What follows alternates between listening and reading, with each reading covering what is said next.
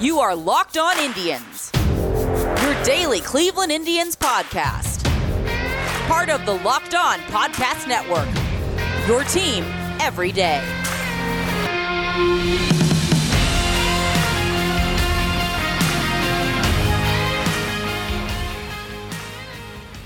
Hello, Indians fans, and welcome to Locked On Indians. I'm your host, Jeff Ellis, formerly of 24 7, formerly of Scout, now all of Locked On.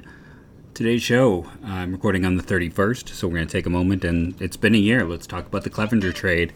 We're going to discuss the minor roster moves, why they did what they did in terms of catcher promotions, and then we'll talk some of a game in progress. Uh, school is starting for me. That does mean that uh, some of these games are going to be kind of follow, uh, talk about the next day more than the day immediately after. It just way these things lining up, timing wise. I'm just giving you the warning now. Uh, hopefully, once my co-hosts can take over and do their own show twice weekly, uh, that will alleviate some of the issue in terms of that. But without much ado, or further ado, I should say, on the 31st last year, the Cleveland Indians traded Mike Clevinger in a deal that at the time was panned by many. Uh, you know, they traded Clevinger and Greg Allen for six players. Uh, they also later gave up uh, Matt Waldron, I want to say, the from Nebraska, day three selection, a uh, senior sign for those six players. Uh, the thing with Clevinger and Allen was that opened two 40 man spots because they immediately had to move Quantrill and uh, why am I having a blank Naylor onto the 40 man? So, how does it look? So, a year later, after this trade, uh, Mike Clevinger pitched 19 innings in 2020 for the Padres, four starts for 19 innings. They're paying him 3.5 million this year. They traded for him with a thought process they'd get him for the postseason and then two more years.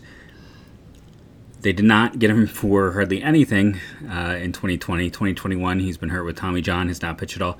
So instead, they're going to get one year of Clevinger, uh, and we'll have to see where he is mechanically in a year. Tommy John can really mess with control and command for pitchers.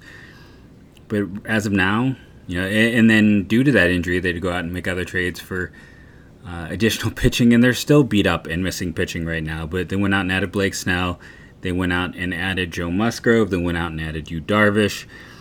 And, you know, they had their own, uh, what Lamet was uh, you know, a Cy Young candidate for them in his own right. Uh, Mackenzie Gore was, you know, the number one pitching prospect in baseball. They had all of this pitching. Uh, Chris Paddack, haven't talked about him. You know, he was their heir apparent two years ago, and instead, this is a team that uh, is running out guys like Jake Arrieta after he's been let go by multiple squads. It's been rough for them. Uh, Snell and Musgrove have pitched very well. Paddack's been okay. Darvish has been solid. Uh, after that, it's just been you know health. Uh, Lamet's had a Lamet has had a forearm inflammation. He's been out since June. Clevinger didn't pitch at all this year. Like I said, they've gone for Arrieta. uh, Adrian Morejon, also had Tommy John. Not that he was a guy who was going to start for them, and that's just their uh, starting pitchers who are hurt. Uh, Michael Baez, who was one of their top prospects, one of the few prospects they didn't trade, also had Tommy John back in March. Jose Castillo, they got from Tampa, Tommy John. Uh, you can keep going. Drew uh, Pomeranz, who signed in free agency. Uh, torn flexor tendon. Matt Strahm, who was supposed to be a guy who could relieve or possibly start for them. He's been out with knee inflammation since the middle of the month. Uh, it's they're just beat up, and a lot of the young players have not stepped forward as they had hoped. Uh, going through, I'm just trying to get to their starting pitchers. Mackenzie Gore, it was a rough debut for him. He went from you know consensus, consensus top five prospect to I see now like on Fangraphs he's at like 26. Uh, and this is a team where the, the farm system is uh, weak. It is taking such hits through all this trade, all these trades, I should say, that uh, you know that's a big trade too uh, for San Diego where they are right now. Because you look at San, the San Diego team, uh, Naylor, if he doesn't get hurt, I don't know if he's necessarily an upgrade over their options in the outfield, if we're being 100% honest. but Cal Quantrill has pitched better this year than Darvish, Musgrove, or Snell. Uh, that's no, you know Musgrove's been really good of late, but overall WAR. Uh, we had that tweet from Nathan I mentioned on Monday's show. Uh, Quantrill's been excellent. He's been just utterly phenomenal. I pulled up his baseball savant data to talk about average exit velocity 81st, hard hit 83, barrel 74. Guys are having a hard time making contact. Chase 66, fastball velocity 70. His fastball spin and curve spin actually aren't all that great. His whiff percentage isn't that high. His K percentage isn't that high. But contact is hard uh, against him, and, and people aren't making hard contact. And he's been a revelation for the Indians. He is going to get down the line Cy Young votes, like third or fourth place votes. And Uh, this is a player who couldn't even start the year in the rotation for the Indians. He was kind of, you know, the next guy up for them. And we, in those early starts, it was the debate if, if it was going to happen, how things were going to go. And he's just gotten better and better and better. So, you know, obviously, Cal Quantrill alone for, I mean, two and even if, if Clevinger hadn't been hurt, what Quantrill has done this year and what he projects to do over, what, five more years of team control uh, makes that deal a win. Then let's talk about the other pieces. Austin Hedges has his issues, but he's a serviceable catcher on a team that, you know, Roberto Perez has made a tissue paper. Uh, he can't stay healthy. Uh, Wilson Ramos, we'll talk about him. I mean, he tore his ACL. They were going to him. Their depth is so thin at catcher right now. They called a guy up from Lake County. Well, again, we'll talk about that more in segment two as we talk about some of the roster moves. But that's what they are. And having Hedges, at least you know he calls a good game. He's got a strong arm. He's a good defender. Teammates like him. He, he can pull his weight, even if offensively he's a mess. He can pull his weight defensively enough that he is valuable. And he is the the least valuable part of that trade, arguably. Uh, should we talk about the player I thought was number one for the Indians in terms of value, Gabriel Arias, who skipped Double A? How many players do that? And then went on to lead Double, be in the top ten in all of AAA and multiple offensive categories at the age of 21. Uh, he's got to be a top three prospect in that system. I don't see a way that you can. I, if you're sitting there, you know, talking about comparing him with like George Valera, it's like, well, Valera is a year younger and doing it in high A. Arias is doing it in triple A. Well, Ty Freeman, Freeman is older than him and doing it in double A. Arias is doing it in triple A. Nolan Jones, well, Arias played better than him. One can make the legitimate case he's the top prospect, as you know Pat said on the show, but he's at least top three and has. I mean, I think he's exceeded expectations in terms of performance. Naylor, we really don't know. Let, us be honest. He was looking like a potential league average bat. Uh, this outfield is still such a mess that I mean that had value, a league average bat we don't know what's going to happen. I mean, that was such a gruesome injury. He's kind of a question mark. We still have two more players to talk about. Owen Miller's been up and down. Uh, got people got really excited by the spring performance and what he did in AAA. Still not sure if he's going to translate to be a major leaguer. He's kind of a fringy guy in terms of what he, the overall school skill school no, no nope skill set is, and you know either way they got another major league talent or guy who's at least on the fringes of being a major league talent. And then Joey Cantillo, who I argued was the second or third most important piece in that deal, uh, just got activated and added to uh, Double A Akron. He's been hurt most of the year. He's going to be added to the 40 man. Really interesting left-hander in system. All of that. They're going to pay Clevinger 3.5 million this year and 8 million next year. They're going to pay him 11.5 million for one season of baseball, and the Indians got those six players. Greg Allen was let go. He's bounced around. Uh, last I checked, Waldron is continuing to pitch well. I can do a quick double check and see if there's anything too special. But, I mean, right now, this one is shaping up to be a bit of a, a fleecing, right? Like, you look at this deal, you don't want to put the Colon deal on anyone just because Grady Sizemore pre injury, his comps uh, by baseball reference were Duke Snider and Barry Bonds. He was on the Hall of Fame track as much as any player has been. Cliff Lee went on to win uh, multiple Cy Youngs, at least one, right, and was a ace pitcher in that deal. And then Phillips may not have done it in Cleveland, but he was a multi-time All-Star. But if things work out for the Indians in this deal, they could have their multi-time All-Star up the middle, a la Phillips and Arias. Could be your ace pitcher in Cal Quantrill, much like Cliff Lee. And that Grady Sizemore, that's going to be the hard piece to find. But what happens if instead you get another starter in Cantillo, a solid outfielder in uh, Naylor, and you know maybe a good utility guy in Owen Miller? That's not quite the Bartolo Colon deal. Yes, I agree, but it's something close, which is kind of phenomenal when you look at what they got. And again, why? Don't doubt the Indians. Trust them. I went and dug out the tweets from a year ago. You can find them on my Twitter at FMLB Draft, where I talked about the fact that like Cantillo and Quantrill are Indians pitcher types.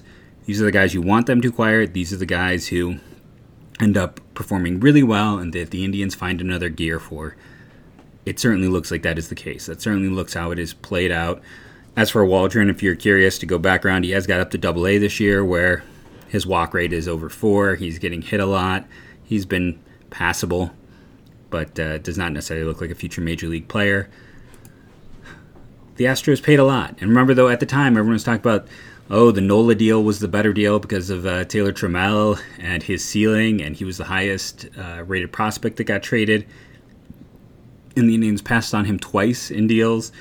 Uh, and even at the time, I talked about, like, don't get obsessed with top 100 rankings. The Indians got really good players. They got better players than if they had to take if they'd taken Trammell. Uh, and it certainly bears out. It certainly goes that way. You can find the recordings of my go dig out from a year ago where I talked about that trade and I defended it to the hilt and I thought it was a solid trade. Where I said, don't look at rankings, don't look at how this is being perceived. It is a weird time for baseball. The world was sleeping on Gabriel Arias to a degree, and it certainly looks like it even more so. They did the fixing with Quantrill. They haven't had a chance to really beef up Cantillo yet because he's been hurt. This is the trade that's going to keep looking better, and it is a trade they have already won. We're going to take a quick commercial break, come back, and talk about a lot of maneuvering today, uh, roster wise, and in the minors. So let's talk about the Spotify Green Room, aka the Locker Room app. Uh, we got about two more months of our working with them where I'm going to be every Friday night, not Friday night, Saturday night, going live. It's been a little bit late, uh, later of late because of new baby, but I'm on there talking about the Indians. We have had some really interesting people. We had someone who used to work with the Indians hop into one of our chats. I mentioned we had someone who uh, jumped in. Uh, was a big fan of Japanese baseball. We started talking about some Indians players who went over there. We've had uh, people from other states hop in and chat. We've had people who are fans of other teams. Just a fun time. It's a chance to, uh, you know, if you, especially if you hit me up on Twitter, I'm more likely to let you chat just because we want to keep it cool and chill in there, but the Matt Thinker joins me often. Uh, and sometimes he and I just chat for an hour about all things baseball and otherwise. It's taking the chat room to the next level. It's powering up. It's getting that new experience level where the chat room is our literal voices, where we chat and talk about everything baseball, life, but a lot of baseball, mostly baseball. Join me there every Friday night. Check out Green Room and join me on Saturday nights. I keep saying Friday, Saturday nights in the Green Room app. Okay, let's talk about some of these roster and minors moves. So, one of the things to talk about, let's talk about the roster move. Uh, Wilson Ramos toward the ACL. He is done. So, why did the Indians call up Jim Paul Gonzalez all the way from Lake County? Well, right now, uh, Ryan Lavarnway and Gavin Collins, both the main catchers in AAA, are on the COVID list. So, they don't have anyone there. Uh, Rene Rivera might make sense, but they do need someone who can also catch in AAA. Uh, Roberto Perez is in Double A, and then top prospects down there are Bo Naylor, who does not need to be added to the 40 man, so they would not want to do that, and um, Ryan Lavastida, blanking on my guy, who does need to be added to the 40 man, but they may not want to start his service clock. So you're looking to add someone who can come up and be a backup, who's been a you know it's a reward for a guy who's done all the the grunt work as a former 20th round pick back in 2014 25 years of age. He has bounced around, you know, the lower minors mostly for them, been a backup. That has been his role. He's been a backup. Long and short of it, he doesn't have COVID. He is not blocking anyone, and he is a player that, if he accumulates service time, you're it's not going to be a big deal. And when it comes time to take him off the 40 man, it's not a big deal. He is a player that uh, it's great for him that he gets up there. It is a reward for all of the hard work this dude has put in, and it is also it's easier to move on from him. You know, you're not dealing with service time. You're not dealing with uh, it, worrying about losing him to the waiver system. That's why you call him up. 25 years of age, has barely played in. Oh no, he did get up to AAA uh, this year for uh, one game. He's mostly been in the lower minors. Did have some in 2019 uh, in Akron as well, but he's mostly played in the lower minors for them. It again, it's a reward for doing the thankless job of being a backup, and it's a guy where the Indians don't have to worry about service time, don't have to worry about, uh, you know, if he gets lost in waivers, best of luck to him, and you move on. Uh, let's talk about the other trade, quote unquote, from uh, the 30th. Brad Peacock traded the Red Sox for cash considerations. I didn't bother to look at the comments because I'm sure there's people like Dolan's are cheap, and while I have uh, been someone who is not afraid to uh, bash uh, Dolan a little bit here and there as an owner, as they've you know dropped to the lowest payroll in baseball. Uh, this trade had nothing to do with that. Brad Peacock hadn't pitched particularly well in uh, AAA. Uh, the Red Sox are fighting for their playoff lives, need pitching. You trade bet Brad Peacock if you get two dollars. Uh, it was my tweet. It, it's not like you're trying to get anything here. You're opening up space for some of your younger arms. You're opening up a spot. You know, we've talked about in the minor leagues. You now only have 180 players, so this opens up a roster spot for a younger guy. He was there as insurance. They don't need that insurance. Uh, guys like Civale and Bieber are getting close to coming back. Uh, his need as an insurance option is done. Trade him to somewhere else. Let him get a chance to pitch in the big leagues this year. Uh, he has not been, like I said, particularly great in AAA. Uh, and it's just a roster spot you can better use on young players. It's it doesn't matter what you get. It's it's not to knock him. It's just you rather get those reps to a young player. It is overall organizationally addition by subtraction. Uh, so let's talk about the roster moves today because there were quite a few of them involving Columbus and Akron. So Eric Rodriguez gets transferred from Columbus to Akron. That one was a little bit weird to me. Uh, Angel Lopez from the developmental list to Lake County which I believe they could add him from the developmental list to Lake County because of the Peacock trade open to spot.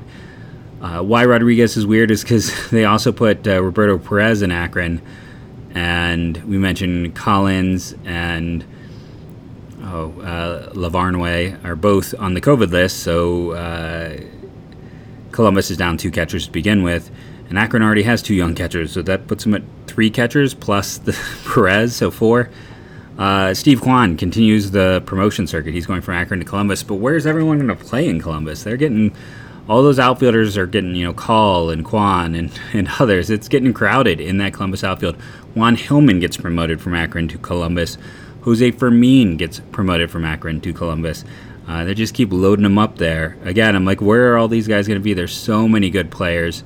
Uh, you know, interesting prospects that they're moving them up. I assume we'll see probably the day you're listening to this, a bunch of other moves about guys who are going to get the move uh, from Lake County to Double A.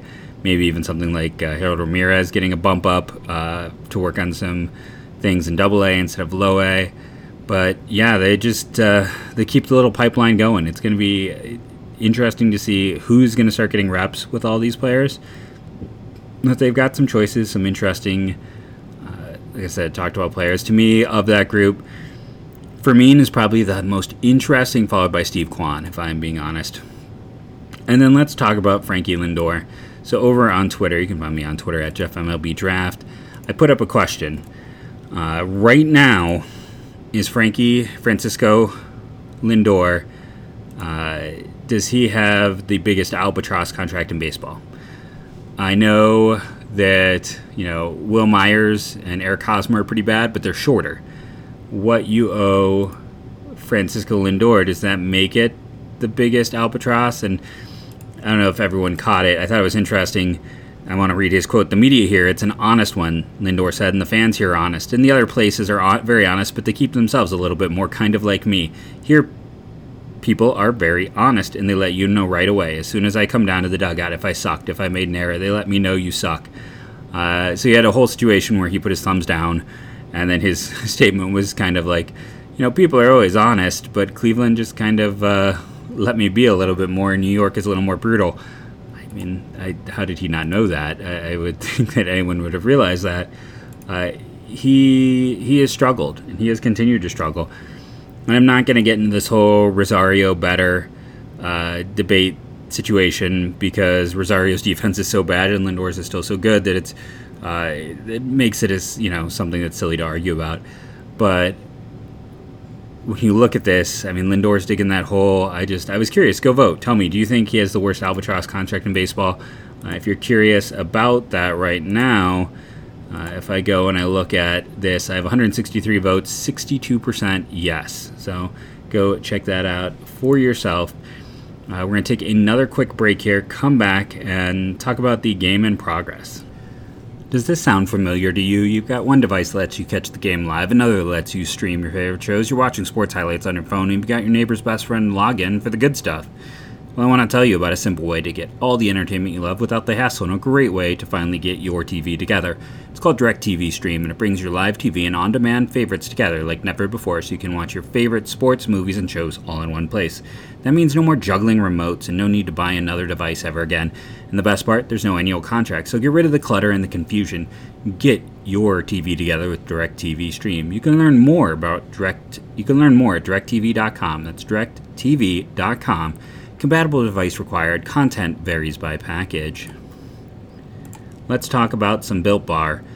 Uh, they've been a long time sponsor, and right now they have so many delicious flavors to check out over at BuiltBar.com. I always point out my health food app gives it an A for grade. My uh, my stomach gives it an A for taste. It is the perfect bar. I've been eating these for like a year and a half, and I am still enjoying them. And right now, the puffs are back. I've talked about before. I love their puffs. I think these are some of the best things they have. And they're bringing back the coconut marshmallow puffs over at BuiltBar.com. And they're also introducing the brand new peanut butter brownie ball and coconut almond ball. They're trying something different. I'm sure they're going to be delicious, but also nutritious. 10 grams of protein in each of those balls. When you look at the bars, those are at 18, and the puffs are at 17. I love the puff. I love the texture.